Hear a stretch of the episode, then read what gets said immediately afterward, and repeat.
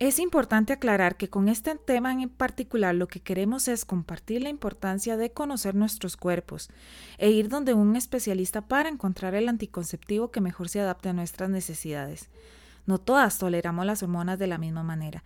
Dicho esto, también es importante reconocer las señales que el cuerpo nos da para una temprana atención médica en caso de ser necesario. Todos, todos los cuerpos somos distintos y lo que funciona para mí no funciona para vos y viceversa. El historial clínico de nosotros es elemental. Lo más importante es siempre consultar al especialista, nuevamente lo digo, y nunca, nunca automedicarse. El tema de hoy es sumamente interesante y esto pues mucho aplica para las mujeres porque somos las que tomamos las pastillas, pero esto es como cultura general. Este tema eh, resurgió en mí porque eh, Adri hoy nos va a contar su historia. De paso, hay un documental en Netflix que se llama En pocas palabras y este, hay un, un capítulo específico que lo dedican a las anticonceptivas. Yo voy a hacer un pequeño resumen y darle la palabra a Adri para que cuente su historia, que es lo más importante en este episodio. Bueno, el tema con las anticonceptivas es controlar las hormonas para no quedar embarazada, ¿verdad? La anticoncepción. Si bien no todas usan los anticonceptivos como método de prevención del embarazo, bueno, nos vamos a enfocar precisamente entonces en el consumo de hormonas. Tampoco voy a dar una clase sobre el ciclo menstrual ni una clase de biología, pero bueno, nada más recordemos que hay cuatro hormonas involucradas durante el ciclo menstrual que fluctúan durante el mes. Dos son liberadas por el cerebro y dos son liberadas por los ovarios, el estrógeno y la progesterona. Las pastillas llevan estas dos hormonas sintéticamente por todo el cuerpo, por el torrente sanguíneo, causando, dentro de muchos efectos, dolores de cabeza, náusea, crecimiento del vello, retención de líquidos. Bueno, y también produce efectos en nuestras emociones, unas más que otras. Científicamente, el estrógeno aumenta la posibilidad de que se forme un coágulo de sangre esto por todos los estudios que realizaron desde que salió la primera píldora en 1957, que les cuento que este contenía 10 veces más hormonas que las que una mujer necesitaba. Por supuesto, los efectos fueron catastróficos. Desde esa fecha hasta por 1972, las compañías farmacéuticas redujeron la dosis de hormonas y así sus efectos secundarios. Esto porque en el Parlamento de los Estados Unidos se hizo una gran revuelta debido a que estos estudios habían dado como resultado precisamente que las mujeres estaban teniendo muchísimas afectaciones en la salud. Eh, después del 72 entonces surgieron nuevas formas o nuevas hormonas sintéticas para ayudar a disminuir el dolor, los calambres y el acné, pero siempre manteniendo efectos secundarios, otros efectos. Ahora, una de estas formas o estas hormonas sintéticas incluía la hormona que se llama DROS pirenona o por sus siglas DRSP. Bueno, y fue muy popular en ciertas pastillas anticonceptivas por ahí del año 2000, porque vendieron, mercadológicamente vendieron la pastilla para más allá de un control hormonal. Entonces era el boom para muchos problemas relacionados con el síndrome premenstrual. Efectivamente, esa campaña publicitaria hizo grandísimo efecto porque todos empezaron a consumir, o no todos, pero muchas mujeres empezaron a consumir esas pastillas. Y así como empezaron el montón a consumirlas, también empezaron una gran cantidad de demandas y problemas contra la salud en las mujeres. Coágulos, insuficiencia urinaria, lo que llamen un ataque cerebral o stroke en inglés. A ver, con todo esta intro lo que quiero decir es que las pastillas son uno de las 20 formas anticonceptivas que describe la OMS. Y siendo las pastillas una de las más utilizadas, también son las que más demandas tienen y problemas a nivel mundial por los efectos que tienen en las mujeres. ¿Por qué estoy diciendo esto? Ya para darle la palabra a Adri, para que por favor acudamos al médico cuando notemos cosas extrañas y que recordemos que existen otras opciones.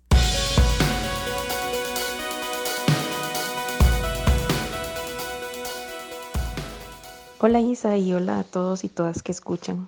Bueno, Isa me invitó a, compartirles algo que me sucedió Ya de eso han pasado alrededor de casi 11 años. Y bueno, resulta que en ese entonces tenía una hija eh, pequeña, entonces decidí planificar con el uso de pastillas anticonceptivas. Desde el primer día que me tomé la primera pastilla, sentí síntomas terribles, como si tuviera los achaques más feos que le pueden dar a una mujer embarazada. Vómitos, dolores de cabeza, bueno. Continué a pesar de eso usando las pastillas. Con el tiempo me sentí irritable, me daban dolores de cabeza, em, incluso eh, la parte sexual tampoco tenía como mucho interés, entonces, ¿verdad? Lo asocié con las pastillas, pero dije, bueno, debe ser mi cuerpo asimilando el medicamento. Así pasó casi un año utilizando las pastillas y un fin de semana me fui de paseo para la playa. Cuando regresé el domingo regresé con un terrible dolor de cabeza, insoportable diría yo, dolor de oído. Bueno, como venía llegando de la playa, ¿verdad? Y uno estuvo ahí bajo el sol, en el agua y demás, asocié que podía ser una insolación o algo así, ¿verdad? Que me había dado por estar eso de par de días allá. El lunes fui a atención médica, me mandaron medicamento para el dolor porque me dijeron que era una migraña. Eh, sin embargo, ese mismo día por la noche empecé a, hablar incoherencias en la madrugada, hablar incoherencias, cosas que nadie entendía. Entonces me llevaron a una consulta privada donde mantuvieron el criterio que era una, una migraña también. Para ese momento yo continuaba tomando pastillas. Dos días después ya era demasiado mi, mi estado, el deterioro de mi estado. El dolor de cabeza continuaba eh, más fuerte, todavía más fuerte. Yo no reconocía casi que a nadie, casi no hablaba. Entonces me llevaron donde un neurólogo y él sugirió hacerme un TAC. Y entonces en el resultado identificó una mancha en el lado izquierdo de mi cerebro y me dio tres opciones, que podía ser un asunto viral, que podía ser un asunto cancerígeno o que podía ser un tumor. Entonces, bueno, ya para ese entonces estaba medicada con, con cosas más fuertes para el dolor y la inflamación mandadas por el, por el especialista, pero el, el, la impresión de que te digan, ¿verdad? De que puedes tener un tumor o una meningitis, ¿verdad? Era como raro. Y lo otro era algo vascular. Entonces, eh, bueno, me ordenó hacer otro TAC del cerebro completo para identificar bien la mancha y me dijo, bueno, eh, tengo que internarte. ya habían pasado ocho días desde el primer dolor de cabeza hasta que él me dijo que me tenía que internar. Entonces, así fue. Ese día, pues bueno, me mm. interné, dejé a mi hija a cargo del papá y de, de mi mamá. Estaba pequeñita. Ingresé al hospital. El fin del internamiento era que, que se apresurara el realizarme una resonancia magnética para determinar realmente qué era lo que yo tenía. Eh, les estoy hablando que ya para eso era 15 de diciembre. La resonancia me la hacen 11 días después y el resultado es una trombosis cerebral venosa profunda, ubicada específicamente en, en el lado izquierdo, en el lóbulo temporoparietal, eh, ¿verdad? Y todos estos son términos médicos, pero así era. Ya estando ahí, eh, los doctores de planta empezaron a, hacerme la entrevista, la encuesta, ¿verdad? De, de que qué posibles factores de riesgo tenía yo para que se me desarrollara una trombosis. Descartaron que si había tenido animales, eh, gatos específicamente. Descartaron el uso de, de cigarrillo porque nunca en la vida ni siquiera para saber qué era, ¿verdad? Lo había utilizado. El uso de licor, pues si bien lo había, lo había hecho en algún momento de forma social, nunca fue eh, de manera problemática ni, ni en, un abuso, digamos, de esa sustancia.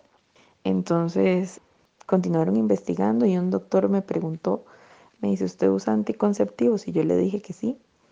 y me dijo que cuáles, ya le dije la marca y me dijo eso es, eso es, e inmediatamente empezaron a, a medicarme con, con, anticoagulantes que eran inyectados, eh, tenían que lograr que se me estabilizara, digamos, el, la coagulación, ¿verdad? Y hasta que tuviera un, un número específico, un número específico de, de coagulación, ¿verdad? De nivel de coagulación, me dejaban egresar del hospital. Así entonces, desde, el, desde ese momento, me empezaron a sacar sangre todos los días y a inyectarme el anticoagulante, que era algo bastante incómodo porque era alrededor del ombligo y genera unos moretes bastante feos. Entonces, de repente, mi ombligo, alrededor de mi ombligo parecía un arco iris. Resulta que me dieron la salida porque se me logró eh, regular la coagulación hasta en enero. Estuve casi un mes hospitalizada y eh, luego de eso seis meses anticoagulada y un montón de exámenes para determinar si era una, deficiencia, digamos, en mi organismo o había sido un evento relacionado únicamente con las pastillas. Si era algo que estaba fallando en mí, tenía que ser anticoagulada de por vida. Si había sido solo producto de, del consumo de pastillas, pues bueno, obviamente eliminarlas por completo y la anticoagulación durante seis meses. Y bueno, gracias a Dios así fue. Eh, descartaron que, que, hubiera algún, algún problema dentro de mí este, a nivel de, de vitaminas, hormonas y demás. Desde ese momento no podía planificar con, o no puedo hasta la fecha, planificar con ningún método hormonal, ¿verdad? Ningún tipo de pastilla ni inyección puedo utilizar porque es un factor de riesgo para mí mantuve seguimiento también, tratamiento o, más bien seguimiento con el neurólogo por bastante tiempo. Y eh, bueno, siguiendo todas las indicaciones, ¿verdad? Además de dejar los anticonceptivos, eh, hidratarse bien, hacer ejercicio y pues bueno, seguir la vida, tratar de seguir la vida normal. Sin embargo, dos años después, en el 2011, específicamente en octubre, bueno, mm, en mi trabajo estaban sucediendo cosas que que me cargaron muchísimo de estrés. De repente un día estaba en mi oficina y empecé a ver como un parchón. De repente me brincó el lado izquierdo del cuerpo y cuando me di cuenta estaba convulsionando. Alrededor de dos horas y media después me desperté en la clínica de, del lugar donde yo trabajaba en ese momento. Adolorida como si hubiera pasado todo un día en un gimnasio, ¿verdad? Por primera vez. Inmediatamente bueno, ya mi, mi pareja y mi papá estaban ahí recogiéndome. Inmediatamente le solicité cita al neurólogo y me explicó que, bueno, un evento como una trombosis deja una cicatriz a nivel cerebral. Entonces, cuando el cuerpo se somete a mucho estrés, esa cicatriz como que se activa y produce un desconecte a nivel eh, cerebral, ¿verdad? Para disminuir el estrés y evitar un evento nuevo. Entonces, eh, producto de eso fue mi convulsión, ¿verdad? Era, era demasiado el nivel de estrés que estaba manejando en ese momento. Como tengo la cicatriz ahí, convulsioné. Fue un susto, muchísimo el susto de, esa vez. Me incapacitaron una semana. Eh, otra vez bajo tratamiento con el neurólogo, ¿verdad? O sea, regresar a, tratamientos más, bueno, al tratamiento medicamentoso y a citas más seguidas con él para ir viendo la evolución y prevenir sobre todo un nuevo evento. Eh, sin embargo, resulta que dos meses después quedé embarazada de mi segunda hija. Bueno, en ese momento ya mi pareja se, se operó, ¿verdad? Porque el mismo neurólogo me dijo, esperemos que sea un parto normal porque el riesgo de hacer cesárea con respecto a la coagulación es muy grande. Entonces, y lo mismo sucedía con, con la posibilidad de operarme para no tener más hijos, porque el tiempo de reposo me podía generar coágulos, ¿verdad? Y como están en la sangre, se mueven alrededor de todo nuestro cuerpo y, podrían regresar, bueno, al, al cerebro o alojarse en el corazón, en un pulmón, ¿verdad? Y esto pues pondría en riesgo mi salud. De ese momento para acá, bueno, yo dejé de utilizar eso he, contado mi experiencia eh, a muchas personas, a muchas chicas jóvenes que escucho que utilizan pastillas anticonceptivas, ¿verdad? Pues es decisión de cada uno. Sin embargo, eh, hay, que, hay que pedir el criterio médico, ¿verdad? Y, y estar muy seguras de que van a utilizar. En mi caso, cuando yo las empecé a utilizar, también fueron avaladas por mi ginecólogo. Eh, bueno, sin embargo, hay una predisposición genética en mí, según parece, que me generó que este medicamento me, me orillara a generar coágulos en la sangre, pues me diera la trombosis, ¿verdad? Esta historia es, bueno, para que sepan, ¿verdad? Lo que uno de los posibles efectos colaterales de esas pastillas, para que se cuiden, para que busquen la opción que mejor les funcione y que se cuiden, ¿verdad? Para, para que no se lleven este tipo de sustos, porque si uno la pasa muy mal en esos momentos, ¿verdad? Entonces, ojalá que, que esta pequeñita historia les, les llegue, compártanla con, con sus novias, si son chicos con sus novias, con sus mamás, con sus hermanas, primas, amigas. Y a las chicas que estén escuchando, pues medítenlo bien, infórmense muy bien, busquen métodos menos invasivos tal vez, ¿verdad? O menos riesgosos. Y pues nada, espero que, que la historia les sirva y, y gracias a Isa por, por darme la oportunidad de compartirla. Un abrazo, amiga. Al final de la historia yo le pregunté a Adri que si estaba relacionada a un cierto tipo de pastillas, a una marca en específica. Ella me dijo que no. Eh, bueno, yo después de todo el susto y todo el asunto de las pastillas, eh, vi varias, sé que, que hubieron otros casos, ¿verdad? Incluso yo varios ahí publiqué o compartí las noticias en Facebook, eh, que era con la misma misma que yo utilicé.